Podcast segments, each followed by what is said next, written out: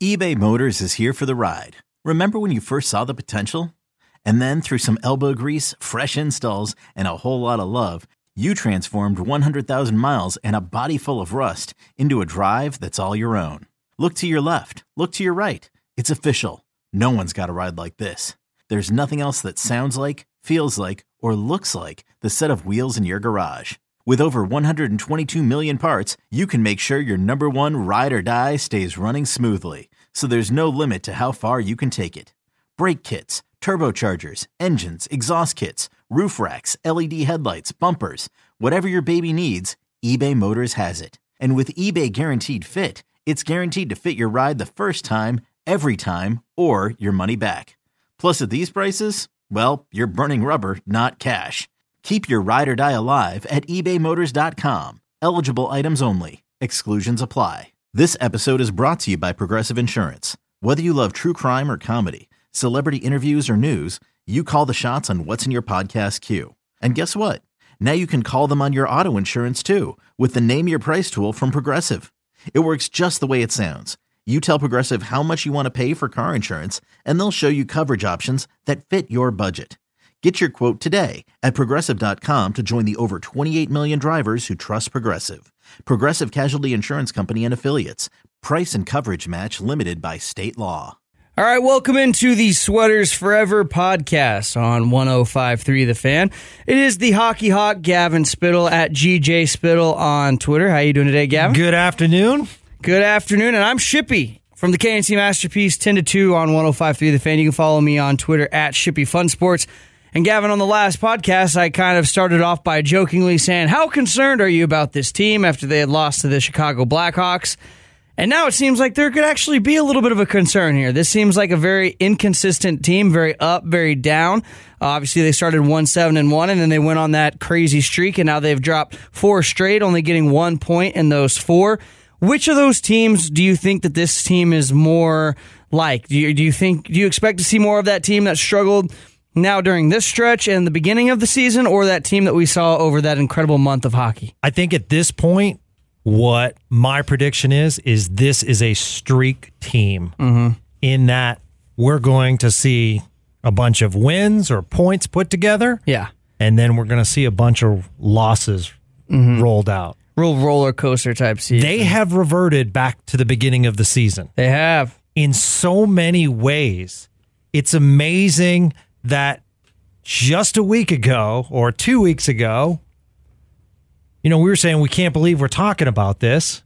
And now today, I can't believe I'm having this conversation. I know. After what we saw in Canada last night. Yeah. Uh, argue. I mean, I think that. I mean, aside from the Buffalo game, uh, was that on MLK Day? I believe. Yeah. Um, the Buffalo game. I think that last night's game, the Winnipeg five to one loss, is much worse than that one. They looked like they didn't even belong on the the ice with the Jets. And Corey Perry came out after the game and basically said, "Look, we just weren't ready. We weren't ready to play. We were slow executing. We were slow moving the puck. And if you play slow in this league, teams are going to jump all over you. Our game is playing quick and jumping on other teams and making they, them chase us. We did not have that tonight. Outside of Anton Khudobin, there was not a Dallas Star that played well last night. Yeah, I loved.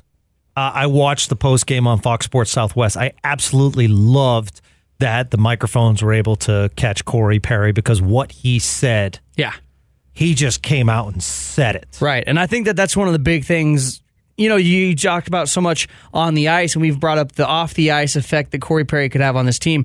That right there is exactly what we were referring to. The ability to come out, he's a first year player, and he comes out, look, we weren't ready.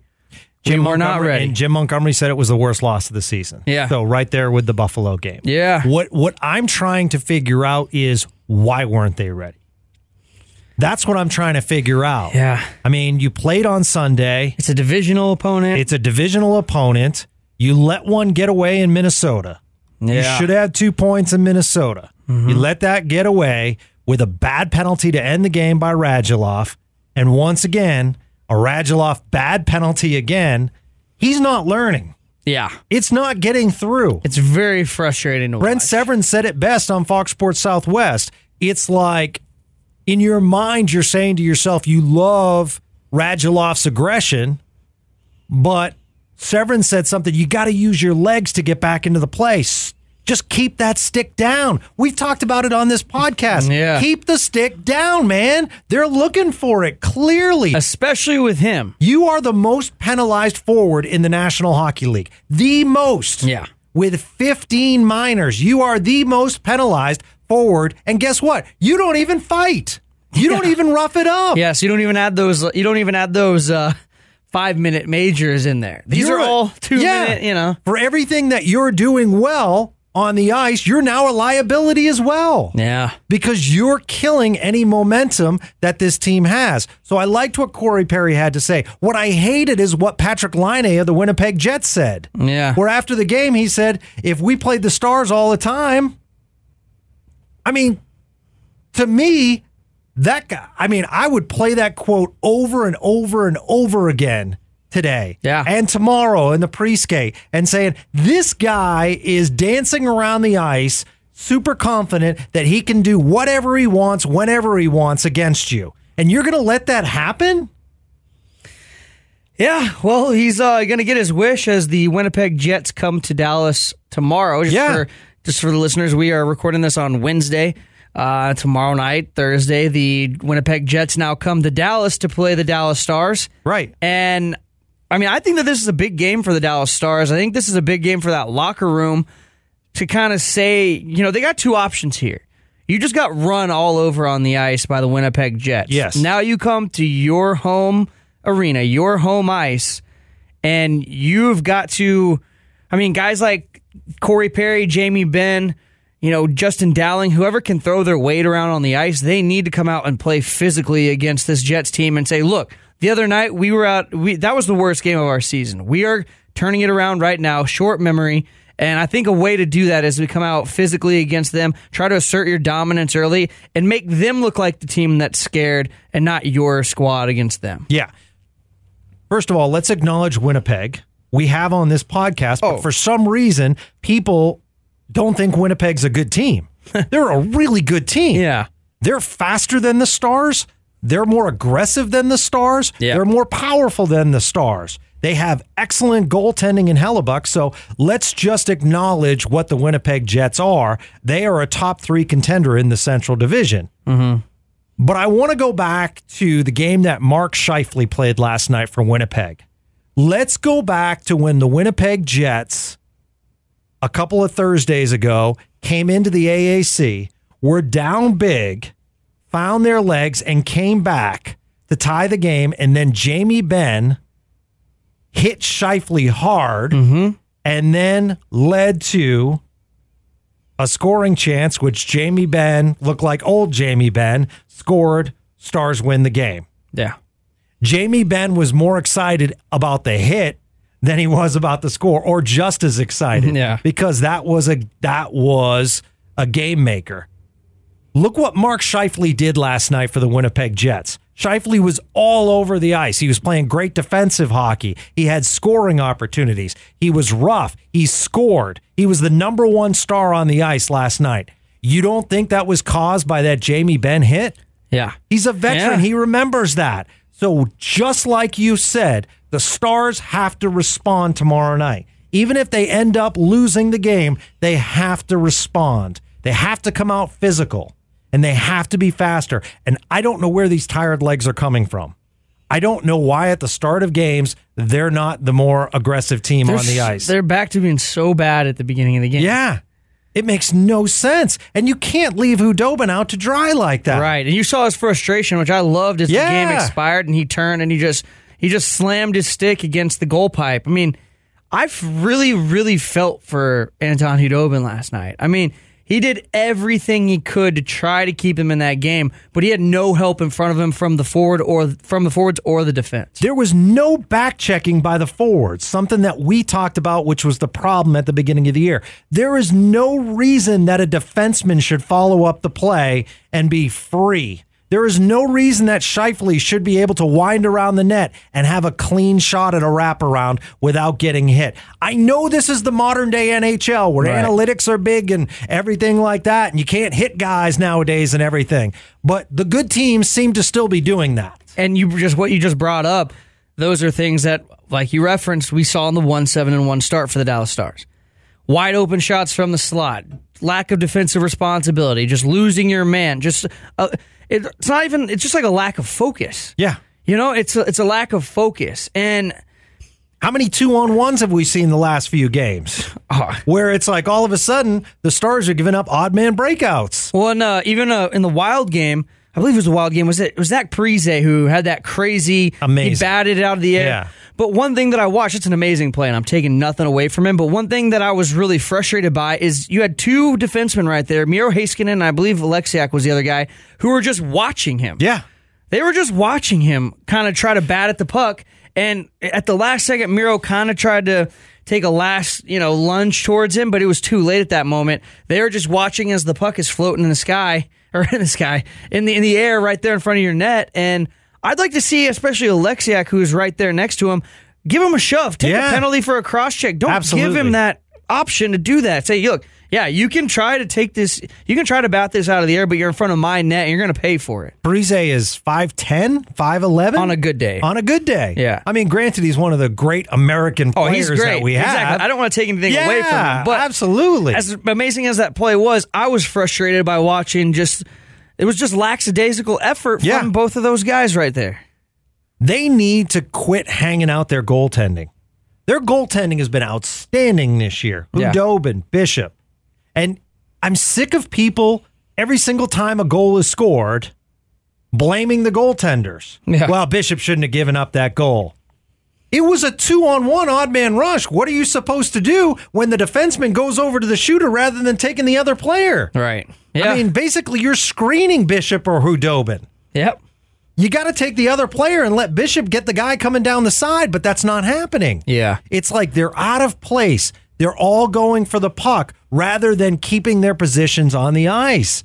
They're not holding their defensive assignments. And then they get too pinched up in their offensive zone because they all want to do well offensively. And meanwhile, breakouts are happening the other way. Like I said, no reason for a defenseman to beat you, no reason for forwards to come back and have no one on them. All right, in a second, I want to talk about a, an opponent that's coming here to Dallas and maybe a potential trade option on that team. Ooh. But real quick, I want to go to what you're going with, what you're talking about right there. You're talking about the defensemen and the play, and they're pinching a whole lot. And you and me talked about this earlier this week, and we wanted to address it on this episode of Sweaters Forever. The idea of having Miro Heiskanen and John Klingberg both out there for an offensive draw has cost the star- Stars in a couple of these losses. You had the uh, the uh, the Blues game, Yep. where they had the two on one, and I think it was Miro who was the only defenseman back at the time, but it was an easy cross eye saucer pass. You know, just tape to tape, and he taps it in. Yeah, that was a great veteran play by St. Louis. I mean, the crowd erupted. It was absolutely frustrating. Yeah. That crowd was waiting for something to happen. Sold out crowd the day after Thanksgiving. Yeah. I mean, people were on their feet before they could even get the goal announcement back. Ryan O'Reilly on an odd man rush. I mean, I was I was on my feet. I was too. I was sitting there, I'm going, I'm going, man, they really don't deserve a point here. But Yeah. if they can just hold on and get one point against the Blues, I'm happy because, quite frankly, the Blues played a much better game than them. They benefited from an offside that they were able to review, which, by the way, we do need to give the Stars coaching staff and whoever their video guy is Yeah. props. He might be the best video guy in the league. it seems like typically when they review it, it's either it's inconclusive, so it stays, or they typically overturn it. Yeah, yeah. It seems like they're very good with those, but that that just the moment of the cross ice pass to Ryan O'Reilly to tap it in was just so deflating as a Stars fan. I don't think Klingberg had the time to decide on that two on one, whether to take Okay, the so yeah, it was shooter or the passer, it Klinger but it got by Heiskanen on Oh, a good okay. on a good pass. Yeah. And then the next game, I'm like, I am not anti Miro Heiskanen, but I am here to say he needs to work on his defensive assignments. Mm-hmm. He's young, and that's going to come with time. Yeah. But we cannot put him in that elite category just yet until he improves defensively. Now, when you have him on the ice with John Klingberg, I think it's a defensive liability. I get the fact that you're trying to go all offense, Yeah. but it's not working to me. You know, you're not getting that offensive output output from either one of them when they're together Yeah. And you're Yeah. anticipating that you're winning the face off. And that's another thing about last night. horrible in the faceoff circle, and that comes down to effort and winning puck battles. But I'm against what Jim Montgomery's doing. To me, it's like you have defensive pairings for a reason. I like the fact that you put them on the ice together. If Oleksiak is with Heiskanen, at least you have Oleksiak hanging back a little bit. Well, and one thing that I really have, especially, you know, they don't have PK Subban anymore, but the Nashville Predators, what they would do is they would typically have, you know, no matter what, whether it was a power play or whether it was a penalty kill or whatever, they had their defensive pairings out there at all times because their defense was so good, both offensively and defensively. I think the Stars, unless you're in a, you know, you're in a six on five at the end of the game, you know, you're you've got an empty net and you really need a goal in the last minute and a half.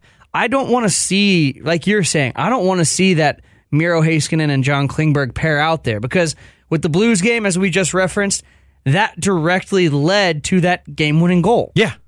Oh, absolutely. You won the face off. Yeah. Yes. And you won the faceoff and you pinched too hard with the forwards. You tried to win up against the boards. You lost that battle, which freed up the puck, and your defensemen were too far in and no one laid back. And that led to a beautiful pass by St. Louis. And you can't do that against the Blues. They're a wily veteran club. Mm-hmm. They are going to beat you with those plays. St. Louis, as you noticed, didn't panic when the when the house was coming down at the AAC and everyone's cheering. They said, "Okay, one-one game, we got this." Yeah. And that's where that's where veterans like Ryan O'Reilly come in and everything. I'm all about youth guys, but St. Louis has some amazing veterans that are just not going to lose their cool. Yeah. And they're like, "All right, here we go." Yeah, so uh it's uh, it's a tough time right now for the Dallas Stars, but maybe I mean the, the team that's probably having the toughest time in the entire NHL comes to Dallas on Tuesday, and that is the New Jersey Devils. A second ago, I mentioned you know potential trade candidate. I'd like to know the Hockey Hawks feeling on going for one Taylor Hall, who you know the New Jersey Devils just fired their head coach, and they've basically said, look, everybody's available. Uh, Taylor Hall is probably the most likely, I would think, to get moved on that roster. Um, what would your interest level be in bringing a guy like Taylor Hall to Dallas that could really help bolster that top six? I mean, you're, you're adding an exceptional, exceptional talent to your top six forwards here. He's a terrific player. I love him. Uh, I think he would provide just amazing scoring ability and talent. And that speed. Speed. Yeah. Passing ability. My question is, what am I giving up? Yeah. Right. I mean, you know, it's like this is a short term lease, by the way, too. Right. Because you're not going to be able to sign him in the offseason. I, in my opinion, that's that's an eight this to is, ten that's an eight to ten million dollar player. Yeah. I mean, so you could I mean you could maybe help out with the expiring contract of Matthias Janmark, who's got two point three million dollars on the books. Um I mean, I know, mean, could you would you be able to do something so maybe group? I mean, it sucks for me to say this, but maybe do like a Janmark, Gurianov, Oettinger, and a draft pick. Would that get it done? Would you need to throw in another NHL ready player? First round pick, Gurianov, Oettinger. Yeah, that would get it done. And Janmark. Yeah, that would definitely get it done. The problem's going to be the salary cap for this year. Right. Let's forget right. about next year. It's going to be this year. We're talking about the team that the, at the very beginning, when everybody got hurt, they were having to figure out they were having to jump through hoops. Yeah. Just with the IR, yeah. and calling people up and how to make the right, cap. Yeah, so the stars are up against the cap, um, so that's going to be an issue. They're going to have to figure out, and that's when you say, okay, who is New Jersey going to take off the books? You know, you could maybe do some long term injury uh, stuff that would free up some cap space. And I guess the good thing is the good news is too is they would only take on the salary of whatever's left for the season at the time they acquire him. Yes, which would also which also helps them out in terms of salary cap hula hoops to jump through. But just from a just from a standpoint of turning this team, because I mean, what's in your opinion right now? Is this team a lock to make the playoffs no. as currently constructed? No, I agree. I don't think they are either. I had them before the year as a wild card mm-hmm. and uh, I'll stick with that. Yeah. Uh, but here's my here. Here's the thing: Colorado is now healthy, mm-hmm. and we saw how Colorado, you know, when they were healthy, when they were healthy, they were at the top of the division, and they now have a lead over the Stars. a one point lead. Right. And they've got three games in hand. Yeah. They have Mikko Rantanen back. They have Gabriel Landeskog back. Um, they're really, really good. In fact, you know, they might. They're my, they, I think they're the most exciting team to Oh. watch in hockey. They're tremendous. Like the Veg- the Golden Knights in their first season, I thought they were the most exciting team, the most fun to watch, just the way they moved the puck and moved up and down the ice. To me, that's the Colorado Avalanche at full strength now. Yeah. I love watching that team play hockey. Oh, I do too. They're, you know, Cale Makar is amazing. Uh, they're getting solid net minding. Uh, they could compete uh, with uh, St. Louis for the first in the Central. So here's the issue for the Stars. So now you have Colorado back in the mix. Mm-hmm. So you have Colorado, you have St. Louis. Winnipeg's playing really good hockey, as we saw last night.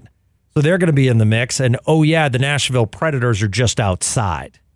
So Yeah. I don't think it's a guarantee top three. And then you look at the wild card. The issue with the wild card is what's going on in your other division in the right, West. right. Right. And the Western Conference is just stacked. So when you look at the West, you got Vegas who hasn't reached their full potential yet. San Jose is playing much better since they added Patrick Marleau. Um, you know, so you got a lot of teams in the West. Arizona. Yeah, San Jose is two points behind the Stars. Okay. At the same amount Arizona games. is is playing well. Got 36 points. Yeah, exactly. So it's Second like place in the Pacific. okay. And who's first in the Pacific right now? The Edmonton Oilers. The Edmonton Oilers. 37 points. who I have in my top five once again. And we will okay. So let's that. just say let's just say Edmonton. Uh, how far is Vancouver out in the? They are they have 32 points. The so the Pacific looks like this. The Oilers at 37, the Coyotes at 36, the Golden Knights at 34, then you got the Canucks at 32, the Sharks at 31 and the Flames at 30. Your Dallas Stars have 33 points sitting in fourth place in the Central. So you just name five teams that are in the mix. Yeah. Okay. Three automatically make it. Right. And then what happens with the other two? They're going to be fighting for that wild card spot along with you in Nashville. Exactly. If Yep. you're not in the top three, and you And- haven't, you and haven't the Wild. Nashville yet. and the Wild. And the Wild, yeah, absolutely. 30 points. Wild are playing great hockey. Yeah. Yeah. You know, uh, I don't know if you want to do it now, but I got to tell you on Sunday, I listen, I'm not the general manager. I approved. I thought the I thought the Joe Pavelski trade was a uh, Ah, acquisition was a good one. Zuccarello. But you know what I'm thinking? Yeah. Matt Zuccarello. And we brought this up a couple episodes Yeah. about, you know, watching those guys all season long. I mean, if you were to decide it now, and this is a long term play, Yeah, you'd probably bring back Zook. yeah. I mean, I Pa- think that's what I would do. Pavelski's playing good defensive hockey, but the offense just hasn't come around yet. It's still early, Right. but you know, if you had a choice right now, you'd pick. I'm not. I. I. I can't criticize Jim Nill because I was pro Joe Pavelski. And, you know, I was on that too. bandwagon. So I was it's too. tough to criticize. However, he's in the seat. So if it doesn't work out, Yeah. he needs to be blamed. Right. You know, so I mean, for that matter, I mean that's an interesting thing to to watch as far as the Zuccarello, Zuccarello Pavelski thing. But it's going to be a logjam for those two wild card spots. Yeah. and that's why when you play anyone in the Western Conference, it's absolutely huge, even at this early juncture. Yeah, so we're at this early juncture. We, you know, just threw out a, a potential trade target in Taylor Hall. Have you even started to think or look at rosters who, you know, we just mentioned a bunch of teams that are in the race. There are a few that are pretty much out of it by now. Or would, I mean, I guess you can't really say that the St. Louis Blues were in that same same situation last year at around this juncture. I think it was at New Year's where they really made their turnaround. Have you considered or thought about what this team needs as you watch this this roller coaster of a season to this point? Uh, we just talked about Taylor Hall would come in and play left wing for you, and you could you can bump down Jamie Benn then if you bring him in. Um, Now this is a this is something that I don't know how you do it, but and you'd have to change the style, and I think this is um, not why it'll happen. You you look at the best teams to me on the power play in the NHL, and they have something in common, and that's a slap shot. I'm not sure why when the Stars are on the power play that they don't utilize the slap shot from the point.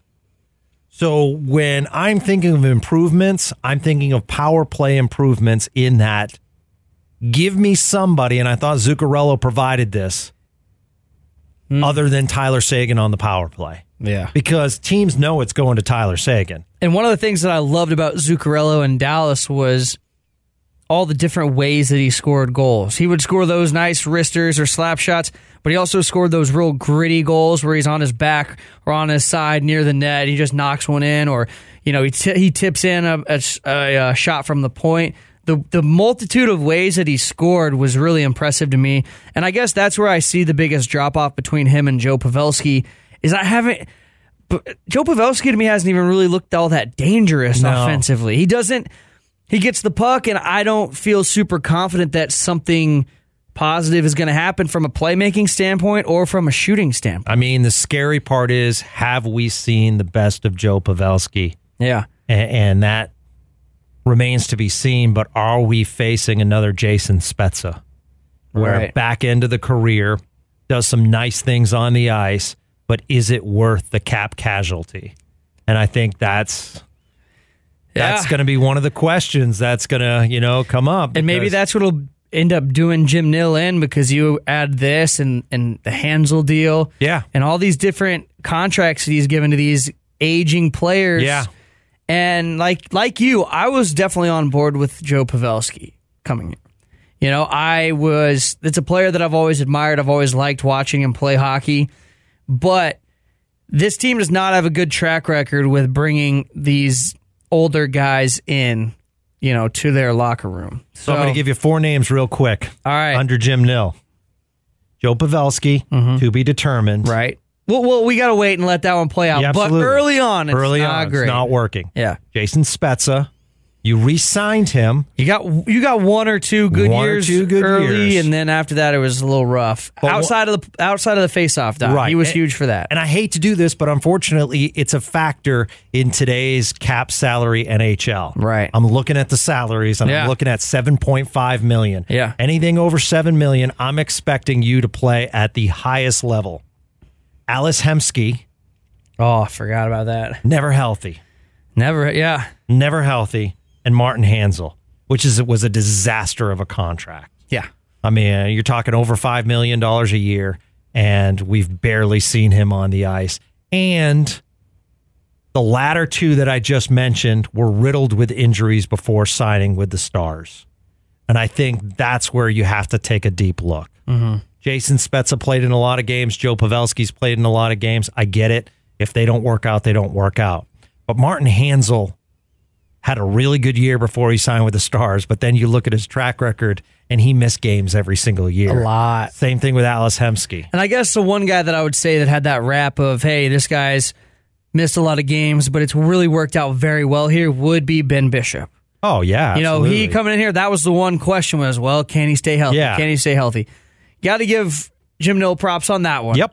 But yes, that that list of four players is very concerning. Also concerning. Did you know that they sit right now at 25th in the NHL in power play percentage? Yeah, that's not good. 14.8%. Yeah. Listen to these teams below them Detroit, Chicago, New Jersey, Los Angeles, the Ducks, and the Senators. And what do they all have in common? They are all horrible. Yeah.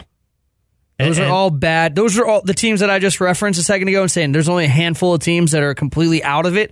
Those are them. And when we talk about the new NHL style, which is more and more skill, where do you use your most skill on the power play? Yeah. Yeah. So if the power play is not clicking, and to mention the Stars don't draw a lot of power play opportunities, which I don't understand why you can't change because that comes down to effort. Right. as far as drawing those penalties and working in the corner and being able to force your opponent to lift that stick to tug on you or cross check you. So they have been on the power play, let me see here, 81 times. Okay? They have been shorthanded 100 times. So they have been shorthanded far more than they have been had the upper hand, which goes to exactly what you were just talking about. And, and once again, when you ask me about a trade, I don't know how you do this salary cap wise, but and they're hard to come by. Mm-hmm. But I would love to see a big defenseman with a big shot. So Yeah. at least it gives me something at the point where teams have to crunch in and they can't attack me. I see teams going out to meet John Klingberg because they're not afraid of a wrist shot coming at them. and, you, you- know, I know the stars are built on tip shots and everything like that, but man, I just. When I watch the St. Louis Blues and they're winding around, and if Tarasenko's out of the lineup, big number 55, Colton Parayko's raring back to fire. And I mean, I saw one last Friday night and it sizzled above the net. And man, that glass was loud when it hit. I mean, you know, you need that. It's that it's Yeah. that weapon. I actually think Jamie Oleksiak has a good shot. I wouldn't mind seeing Oleksiak on the on the power play, or at least I'd like to see the Stars at times take more slap shots. Would the Kings ever depart with Drew Doughty? Yes. Well, no, because they just signed him. Oh yeah, that's right. Because the first thing I thought, I and I'd forgot he had been moved to the Maple Leafs, was Jake Muzzin was the first name that came to mind when you brought up, you know, that big defenseman with a slap shot. I've always been a big fan of Jake Muzzin's game. He was Yeah. traded to the uh, Toronto Maple Leafs early last January or late last January. I'm sorry. That's a that's a guy that first came to mind. So maybe if the if the uh, Maple Leafs fall out of playoff contention and you know they end up in sellers mode, maybe that's a guy that they could go after. But I mean, I'm sitting here looking at you know these bottom teams trying to find a defenseman that I think would fit, and It's a- I- it's a task. And And, doubt- and maybe that's why they're at the bottom of Yeah. the NHL is because they don't have that Right. defensive presence. Doughty makes 11 million a year and he's on a no movement clause. Would he like Dallas though? No. Yeah, probably not. but does he like LA? Yes. You're on a bad team, right? Uh he is. Yeah, a- absolutely and they've had their struggles and uh you know, they've struggled in, kind of in the draft as far as building young players. Uh but they won some Stanley Cups. I think, you know, uh the one cool thing about the Doughty uh new contract was Doughty was his own agent. Oh yeah, Yeah, so I Doughty was his own that. agent, and he basically admits he did it to save money. He's like, I just had a lawyer to look at it. He's like, it's not hard to figure out the terms, and uh, you know, this is what they could pay me, and I knew that, and uh, you know, just the smaller terms, I let a lawyer handle it, and we were good to go. So, I mean, I just love like you know the modern day player just saying, eh. well, It's all, it's all good, man. You're going to pay me 11 million. That sounds good to me. Yeah, right. He saved a lot of money over the years, you know, uh, because of that. But I still think Drew Doughty has stuff in the tank. That's a long contract, Oh, a would- big salary. I love Drew- Drew and Doughty. once again, you know, I mean, Stars fans, if you can figure out a way to maneuver the cap, you know, please feel free to let us know. I have to look into the Hanzal long term injury. I wonder if you'd have to throw in a guy like Faksa or like a Dickinson or something like that. If maybe that would be the final in terms of salary. You are going to have to give someone up around two or three million Yeah. to equate somehow get you know around that cap space. So and you got that Mattias Janmark, two point three million. you do have the Mattias Jan mark, and So- you know to me he's been a disappointment this year. Uh, you know. I, I think that's where Jim Nill has to reevaluate looking forward. Is you can't have everyone on your on- your roster that makes two to two point three million dollars because that adds up after a while. Yeah. And I personally thought they should have let Janmark walk um, and let him prove himself elsewhere. I mean, he's a nice player. He does a good job shorthanded. From what I've heard, he's good in the room. Those are all nice things, but you got to give. He and me, Klinger are best friends. yeah, give me give me a guy making eight hundred thousand to a million. Yeah. You know, that's going to save me money, and that's going to add up to you know future players. What do you think about um, trying to get a guy like Taylor Fedun in the lineup more often? Do you think that that you know because Fedun played very well when he was called up? I've seen a lot of frustration from guys or from people and fans online uh, regarding the play of Roman Polak and Sekera. Uh, so what? I mean, would you think that that would maybe be something that Jim Montgomery could try to pull here and try to? you know, try to try to infuse some youth on the back end Yeah. as well as, as he's a bigger guy who's not afraid to throw his body around. I I think I think with Fedun, you're getting more offensive play, and you just have to keep Polak or Sekera in the lineup with him to you know lay back defensively. Mm-hmm. All right. So I mean, I would definitely you know be open to that. Um, and you know, I think he's been a, a, a good overall player. You're going to have to get him some ice time anyway. Um, at some point, at this point, you know, looking back, I was hoping that Gavin Bayreuther would be the guy moving up at this point. But they went with Sekera and Polak. But I'm guessing next year for cap space, at least I think they have to at some point say goodbye to Sekera. Thanks, Roman Polak. You've been amazing. Yeah. And you got to start bringing up the Heatheringtons, the the Gavin Bayreuthers. The the issue with Bayreuther, and I I I got to look into it. You know, as far as Texas, he's playing well on the power play, but he's a minus eleven on the ice. Oh. And I know plus minus isn't a factor as it once was, but at the same time, you know that you know looking at just the stats alone, that stood out to me. All right, do you want to go ahead and hit the mailbag here? Yeah, man.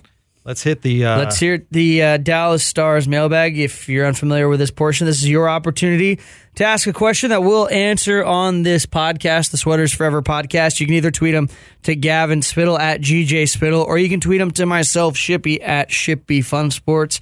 And uh, if we haven't hit the hit the question before, if we find it super intriguing, we'll answer it right here. Huge thanks to IndyCar Tim, who supports Yeah. the podcast and uh, promotes it on different websites. So he asks, and by the way, Tim has his own podcast. So, uh, you know, he's a good follow, man. He's a big sports fan. And he just supports the fans so much. So thanks, IndyCar Tim. He asks, Appreciate you. one, why are the Stars so Jekyll and Hyde at home and on the road this season? 9 4 and 1 at home, 6 7 and 2 on the road. And when will Roope Hintz take the next step in development? We need more consistency from him. Uh, I think the Jekyll and Hyde thing. It's I don't I never know how to really explain that, you know, because like we said, like we just started this podcast talking about the Winnipeg game and why did they come out not ready to try to take on a divisional opponent that's ahead of them in the standings? Like, or I think at the time they were tied or they were one point behind them, but.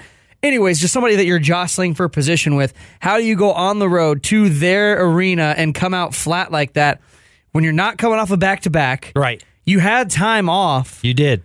I, I, I mean, You were in. You were. You were. I mean, you had an afternoon game in Minnesota. It wasn't a night game. Yeah, you had plenty of time. Yeah. So the Jekyll and Hyde thing, I, I don't know. I don't really understand how to, and maybe, maybe that's where Monty loving to juggle the lines so much maybe hurts this team. Where you know every game you're starting, it feels like with different lines all across the board, and maybe that's something that the players don't like. I that's something that we'd have to ask the players themselves. Like, hey, is this something that bothers you? How does it affect your game? Um, I really wish I had a better answer for why they're so inconsistent because that's I think that's what's so frustrating is you see these these examples during the, the during the hot streak of man if they could just play this type of hockey this whole time and then they go on this four game road trip and they look the way they did it, there's really no good explanation for it. So Montgomery didn't play for a lot of the third period. Radulov and Seguin yeah, last he night, benched him. trying to send a message. I think. Yeah. Uh, I'm glad he didn't pull Khudobin because you know Khudobin kept him in the game because that Right. would have tried to rile up the troops. And, and you give you get Bishop that night off. Too. Absolutely, And yeah. I'm sure you I'm sure he appreciates Dobby hanging in there. You know, during what was most most certainly a very frustrating game for him. Yeah, yeah, yeah. But after the game last night, I said to myself, okay, who's going to step up Thursday? And the fact that I didn't know who the answer was mm-hmm. to me is concerning. Is it Jamie Benn? And I, I think that's like, you know, we talk about today's sports, how it's different now, but who's going to be yelling in the room? Who's going to do the closed door meeting? Who's going to take the team aside and said, what we did the other night is an embarrassment? We're fortunate in that we get the team on Thursday.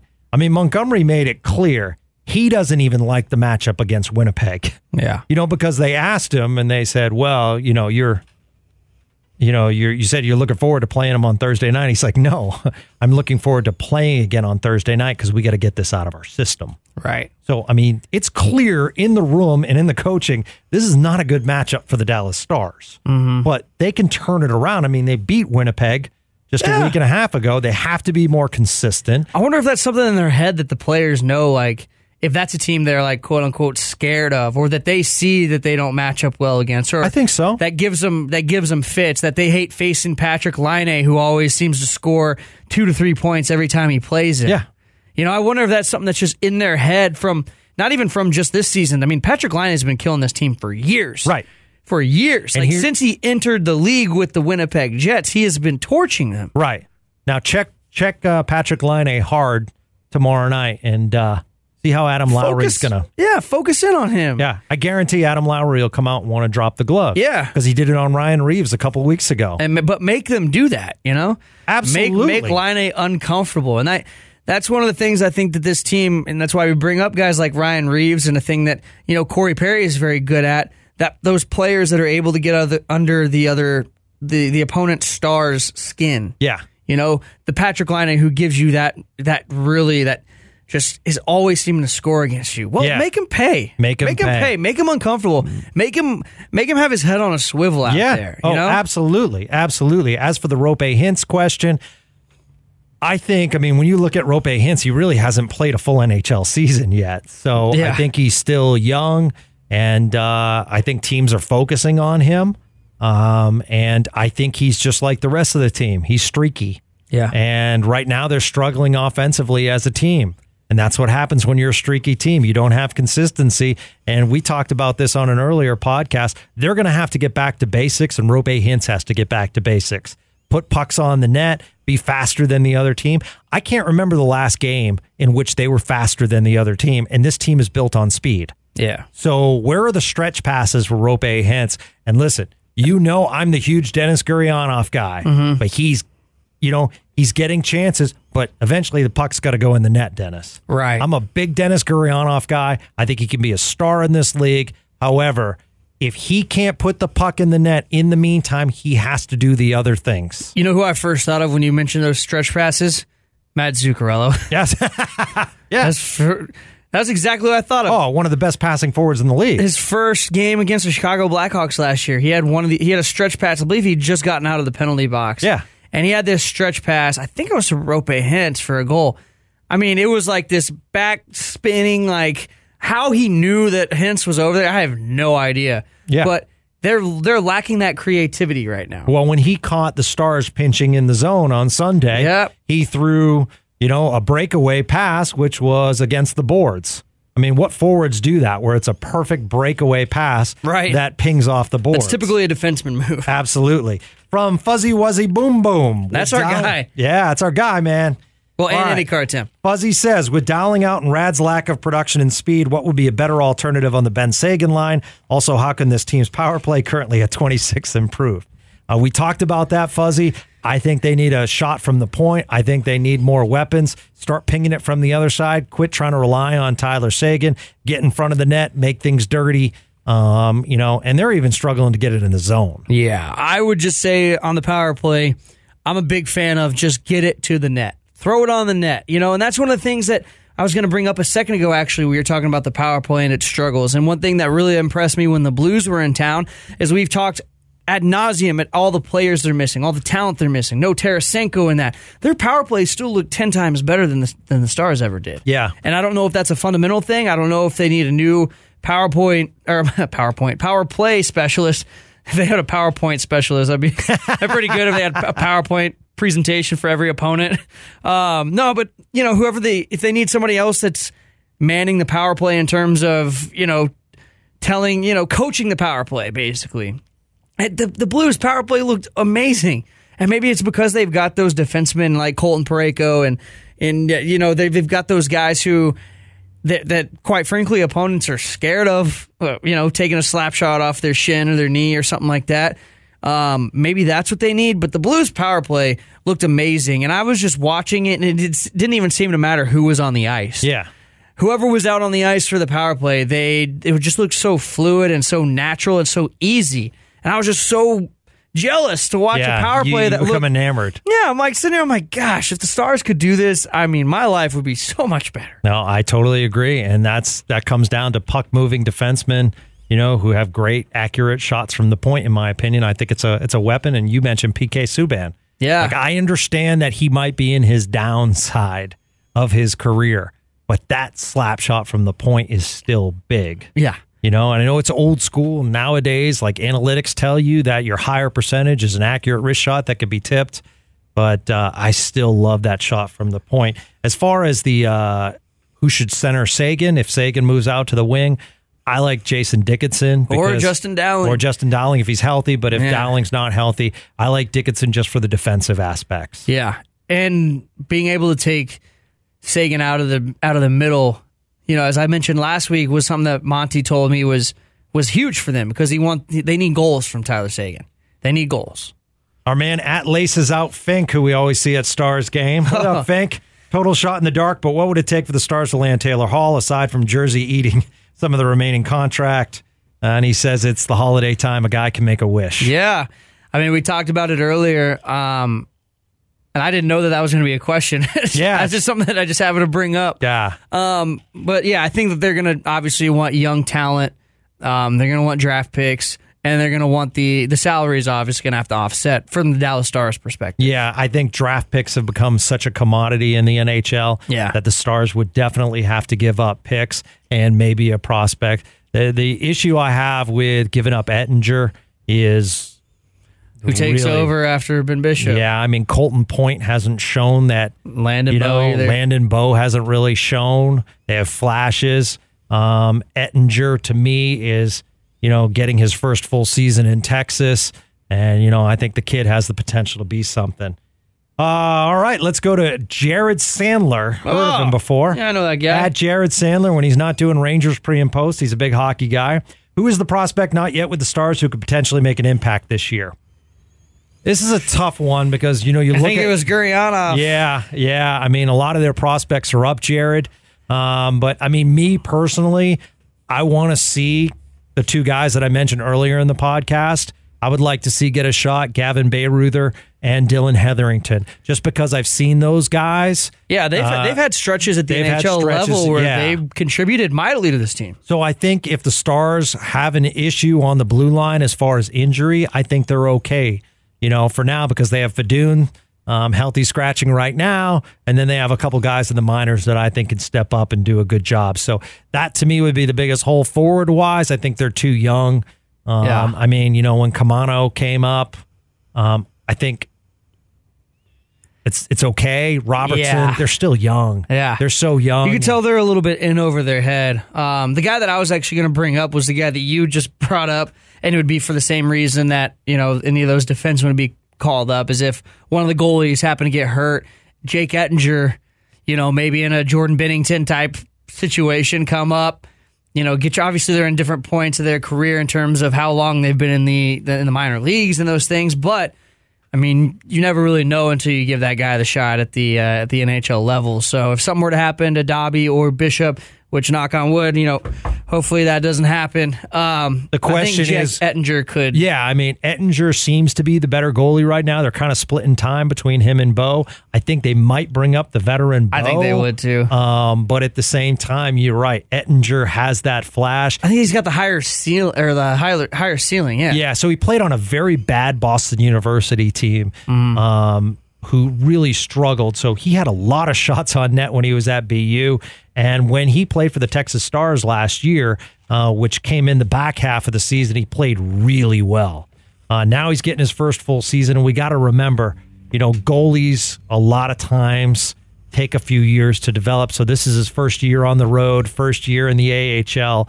So probably I'm thinking Texas uh, or the Dallas Stars will slow play this. Yeah. Keep Oettinger down and uh, hopefully because they got to figure out what to do if Doby, you know, I mean they could sign you know a goalie to a one year contract, but I mean to me Doby's proven to be a three million dollar, maybe four million dollar a player a year. Yeah, and I wonder if the Val Nichushkin experiment kind of has them on the uh, the slower play with these prospects in terms Yeah. of you know pulling up too early and then them losing all confidence. Which, by the way, congrats to Val for scoring his first goal. I think it was last week, and it was in like a hundred games or something. Yeah. like it was something ridiculous. Yeah, absolutely.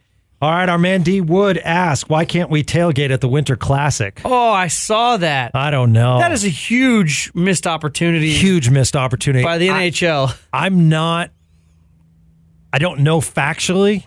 I'm I'm thinking tailgate uh, could be a parking issue. yeah. I'm just throwing that out there um, because you don't really see a ton of tailgating at Texas OU Right. because the state fair is going on, and I Uh, mean, you yeah. know, I mean, I've been to several Texas OU's, and maybe I'm in the wrong parking lots, but I don't see a ton of tailgating. I know it's an issue as far as parking for the first Rangers game when they, you know, everyone goes out Oh, there and tailgates. Uh, a few years back, I couldn't find a parking space. Um, and then you look and people are taking up two, three parking spots. So I'm guessing um, since the crowd is going to be so huge for that game, because remember, you can put more seats in. Um, I think that's the issue. Yeah, that that makes a lot of sense. I mean, maybe we just do a like a like a Tolo tailgate before the before the Winter Classic at a at an undisclosed area. Yeah. very unofficial. The unofficial 105.3 the fan Tolo tailgate. Maybe we can get something set up because I Ah. definitely want to tailgate somewhere. I want to go in there and spend twelve dollars for every beer. Yeah, absolutely. And we got to make sure we go to the bathroom prior to going in, too. Yes, yes. That's always That's been an a great. issue That is well. a great reminder. It's been a long time since I've been over there. All right, Jamie Lee at James Henry Lee. We looked terrible last night. Do you think the mindset shifted that we were the best in the league after doing so well? Do you think we are back to square one? I think consistency we talked about is an issue. They might be back to square one. I know that their mindset was interesting after the game. They admitted and said they weren't ready. So the question is, is how fast will they come out Thursday? I think that will determine the mindset of this team. I think for me, you know, the the four game streak kind of. I mean, remember that that first loss on the streak was in Chicago, following a really tough game against you know on the second night of a back to back against a really tough Vegas team here in Dallas, and then you had three straight really high quality opponents, you know, and you had plenty of time in between, and there's no there's no excuse for not being ready. But I didn't think that. I thought they looked ready when the Blues were in town and, and when they played the Minnesota Wild. I, really, aside from last night, I didn't see a team that just went out there and just totally flopped. Agreed. So even though they're on a four game losing streak and you know nobody likes to see that, I think that there's still plenty to take from those from those games, you know, in terms of positives, and you get the opportunity to, you know, take on the Jets in your home arena and uh, put that put that five one stinker, you know, put that in the back of your mind. Couple of comments to end the mailbag segment. Billy Bell at Mavsman1964. All right. Appreciate that you're a Mavs and now Yeah, Stars and yeah. Sweaters Forever podcast fan. He says, Thank you guys. Thank you, Billy. Always appreciate Yeah, man. the support. Thanks for listening. And please spread the word. Please pass it on. We put it out on social media. We want to get as many followers as possible and listeners as possible. Yeah. Uh, at Millsy, uh, or Millsy, who's at Newey fan. Love that. Love that handle. For the first time all year, I turned the Stars game off after the second period. We were super streaky. That typically is not a good sign of a good team. Not all losses or the same, but Dobie got no support last night. Yeah. I think we agree with that, but I'll say it once again. I think Winnipeg's a good team. Yeah, very very good. And good team. teams take advantage of those situations. and they have not they have not been a good a team that typically matches up well with the stars or the stars don't match up well with them yeah. Over the last three or four seasons it's always been you know last season when the when the predators were the first round draw for the stars that was to me a big sigh of relief that it was not the winnipeg jets You know instead. what's interesting about Winnipeg is that, you know, you talked about Tarasenko being out and how the Blues haven't, you know, just basically lost a step. They're still the St. Louis Blues. yeah Josh Morrissey's the only returning defenseman Yeah. this year for the Winnipeg Jets.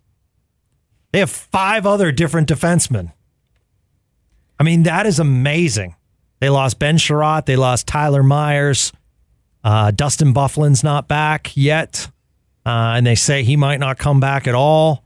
Um, you know, they it, it's just an amazing turnaround that goes back to coaching. I've often said Winnipeg is one of the better running organizations because they're a small market team. They can't bring in the large free agents.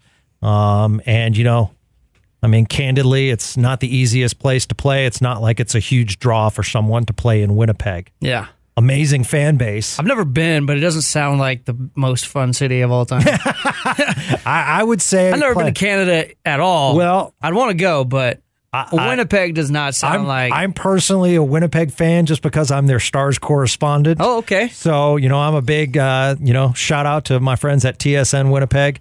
But at the same time, Shippy, um, I would think Vancouver's probably the better draw or Toronto to, to Yeah. play to play in those cities. I, the only the only city I've seen uh, in tur- in Canada really is uh, Calgary because in uh, oh what's that oh Cool Runnings they go to Cal- they go to Calgary and uh, you know there's some Flames players and stuff and so that's my knowledge of Calgary. Random things talked about in the day. Cool Runnings was not one that I put on my top 10 All list. right. Hey, Which- that's what you get with the Sweaters Forever podcast. You never know it's going to come up.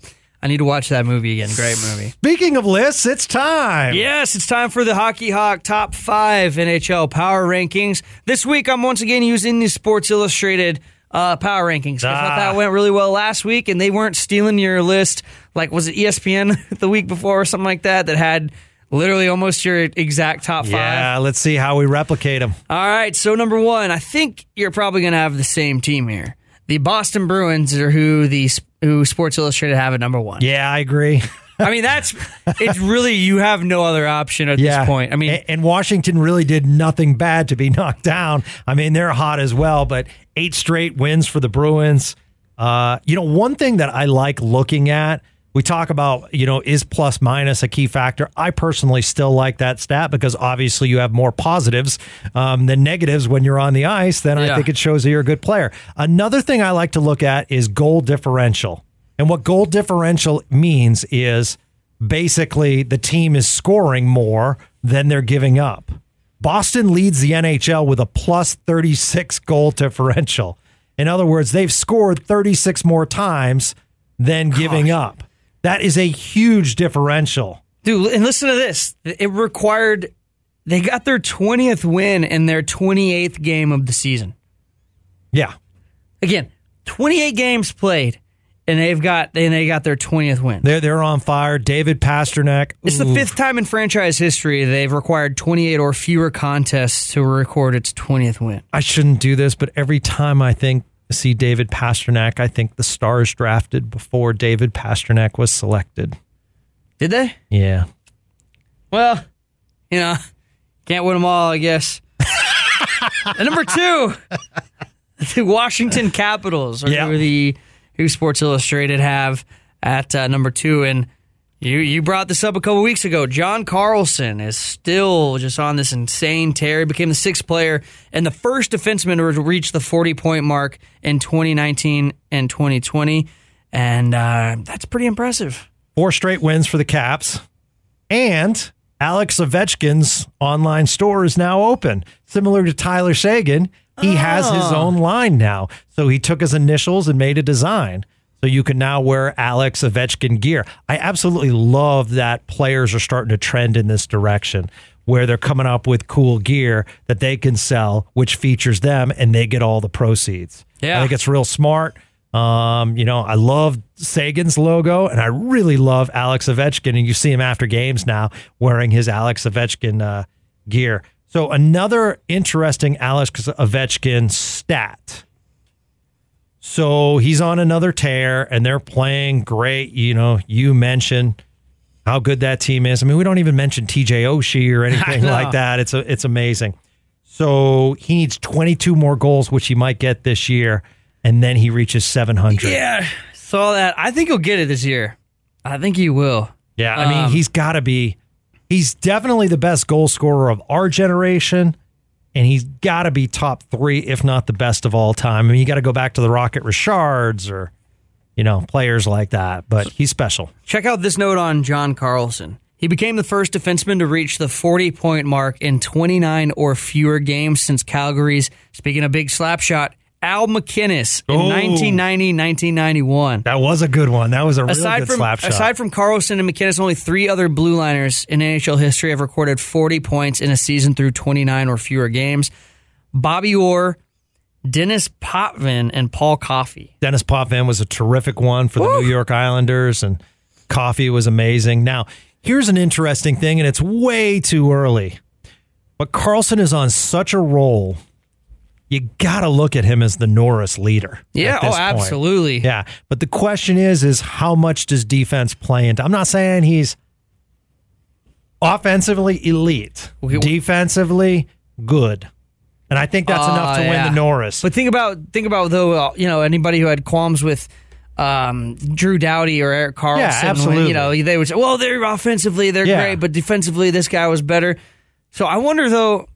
I mean, I guess probably it doesn't matter because of guys like Connor McDavid, Leonard Draisaitl, and uh, David Pastrnak. I guess would be probably your top three. But in terms of just overall MVP, what Yeah. would it take for him to get in that conversation? It would, yeah, it would take a slump in those players. Yeah. absolutely. Because right now, I mean, uh, boy, Boy, that's a great question that we can debate as the season moves along because right now, toss a coin, Draisaitl, McDavid, or Pastrnak as far Yeah. as MVP. They're playing at such high levels, levels that we haven't seen in a while in the NHL. Number three here from Sports Illustrated, the St. Louis Blues. Man, this is identical. They have you have the same one, huh? Oh man, uh, no cup slump.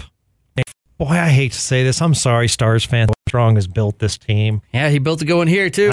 I know. I just can't get it. no, I get it. I, you know, I get it. You know what? I University of Missouri during the Rangers. like. I went to St. Louis a couple years ago. The the the fans are super into the game, Yeah. which they were super knowledgeable. They were in their seats to start the period, and uh, they were really nice. And I wanted to hate them, but I ended up loving the trip. I hate their their power play thing that they did. They did it in Dallas the other night when they would go on the power play. They do this little like hand motion thing where they put both of their like basically they they curl both of their forearms up and then they go up and down to the left two times and then to the right two times and then to Yeah. the left and it goes to the Mortal Kombat theme and it it just irrationally really makes me mad. Yep. Number four on the Sports Illustrated uh, NHL Power Rankings, they have the Colorado Avalanche. They're getting there. Uh, I have them on my list, but not at number four. Okay, who do you have at number four? I don't think the New York Islanders deserve to drop that far down. Uh, they have a, you know, they lost the other night, um, but they have 11 wins at home. It's like a stadium and place that was supposed to be a non-home, you know, ice advantage is turning out to be a home ice advantage. Yeah. and Barry Trotz is turning out to be a home ice advantage. I just think they're, you know, solid. If the Caps weren't in the Metro, they'd be running away with first place. But Yeah. you know, the Caps are just playing so well right now. So I don't want people to forget about the New York Islanders, who coincidentally Yeah. are in town on Saturday night. sure I would encourage Stars fans to head out to that game, and you're going to see a real solid NHL team. It's going to be a tester for the Stars. Number five is where Sports Illustrated has the New York Islanders. Am I allowed to f- tie? Sure, yeah, you've Okay. we've done it before. Cool, cool. It's your list. All right. Hockey Hawk has a tie at number five between the Colorado Avalanche Okay. and the Edmonton Oilers. Gotcha. So, as I mentioned earlier in this podcast, Sports Illustrated has the Oilers at six. okay, all right. So you're So- you guys are thinking the same thing. Yep. Uh, you see him because he's in the division, but he might not be that name that you recognize yet. Mikko Rantanen is just an outstanding NHL player. Gabriel Landeskog, who's been a Colorado fixture for years, is back and healthy. So now all of a sudden, we're looking at MacKinnon, Landeskog, and Rantanen. Rantanen Man. notched four points in his return during the Yeah. seven three game against Yeah. the Blackhawks. Yeah. Wow. Yep. It's uh, Cale Makar. Love him. The product out of University of Massachusetts. Uh, just a great defenseman. Uh, you know, it was really interesting. He was featured on Hockey Night in Canada uh, a few weeks back, and you know, talked about, and he's just been steady Eddie, and has always known that he wanted to play in the NHL. And like they asked him about excitement, and he's just like, "I'm just a guy who just stays neutral the whole time." I just thought it was Yeah. real cool. He's like he's like a businessman on the ice, and I think that you know all signs point to him having an amazing career. So I have them tied with Edmonton just because it's tough to say Edmonton can't be in the top five. I mean, Right. they're still leading their division. And we just r- listed off two different guys they have that could compete for the MVP. Yeah, Draisaitl, McDavid.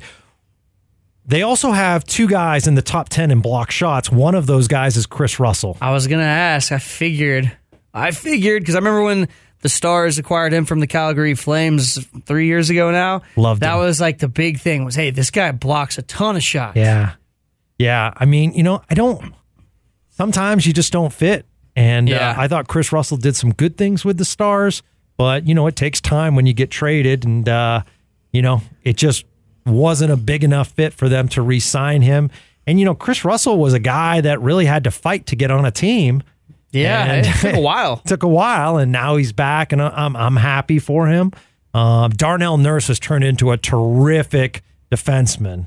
Um, he was one of their top picks a few years back, and he's playing real well. And the other name um, that you really got to look at, I mean, they got a really good blue line, and that's one of the things that Dave Tippett has brought in, not just uh, you know the offensive mindset, because as we mentioned in previous podcasts, was with the LA Kings and ran their power play before coming to Dallas, and kind of got that Dave Tippett only coaches defense Right. when he was an offensive coach.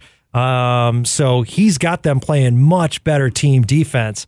But uh, Oscar Klefbom Yeah. is a terrific Yeah. defenseman for Edmonton. Adam Larsson, who got traded from New Jersey, Part of the Taylor Hall deal, yeah. So I mean, you add up. Those are four really good defensemen on the blue line for Edmonton. Now we always do this. It's become a tradition. Where do you think Sports Illustrated has the Dallas Stars ranked on their NHL power rankings? Hockey Hawk always, you know, I don't want to talk in third person. I always have um, the up to the minute drop. So they might have written this previously. I think they rate, I think they wrote this last night. okay. So I'm dropping the stars. I'm going to drop them to about 14th or 15th. They have the Dallas Stars at number nine. Okay. They said the Stars lost four consecutive games after reeling off a 14-1 and 1 record. That still is just uh, surreal to read that. With Dallas season saved, it's time to find consistent scoring from Seguin, Radulov, and Jamie Benn, which what we've been talking about.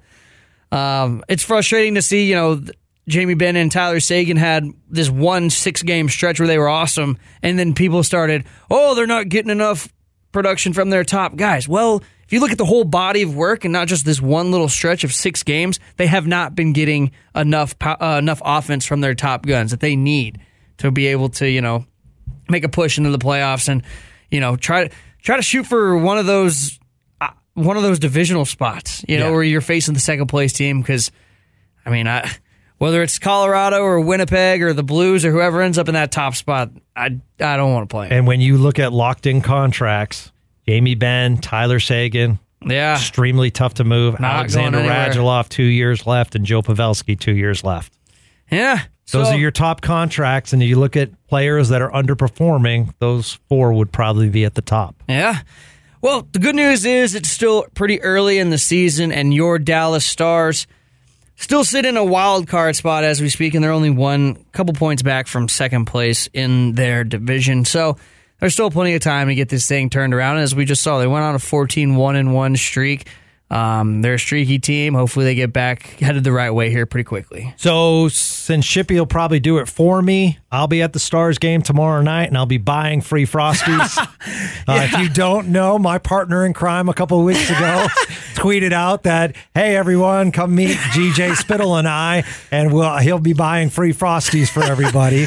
Oh, And, my uh, gosh. we, we had a nice crowd on hand. Let's just we say that. we sure did. Yeah, And, yeah. and mo- a lot of them too were like, I didn't even see your tweet, and I was like, yes, like, can you tell? Can you tell him that? Like, because I tweeted that, and then I saw you, and you're like, yeah, man, thanks for throwing that out there. I haven't been doing this for a while, and I was like, oh man. well, I was trying to figure out a creative way to say, hey, come hang out with me and the hockey hawk, and then throw out the throw, throw out the frosty thing. But now we have it on record here. We have it on on the. Sweaters Forever podcast. Yes. Gavin Spittle was the one that offered that. I am Um, buying Frosties tomorrow night as a thank you for listening to this podcast. We truly appreciate it. Stick tap to you. Yes, sir. So make sure you go hang out with the Hockey Hawk uh, tomorrow night at the Dallas Stars game. Unfortunately, I have uh, a prior uh, event tomorrow night, so I won't be able to go to the game tomorrow, but I'll be at the AAC as soon as possible. Yeah, So- absolutely. And uh, for those wondering if you're listening to this, yeah, go check out one of our uh, Cowboys watch parties too. Yes. Always, you know, want to promote and. Um, yeah, it's uh, it's real cool. So we'll have some great upcoming guests. We're going to add guests to the mix and stuff like that. So this will continue to expand, and we truly appreciate it. Can't wait for the trade deadline to talk about all the teams and break down the rest of the NHL. And guys, thank you so much. Please pass it on to a friend. Give us a uh, five star rating if you can, and uh, let's keep this uh, train moving. All right, yeah, that'll do it for this episode of the Sweaters Forever podcast. For Gavin Spittle at GJ Spittle on Twitter, the Hockey Hawk, and for myself, Shippy from the KNC Masterpiece at Shippy Fun Sports on Twitter. We appreciate you guys listening to this, subscribing, and doing all that good stuff. Until next week, we love you.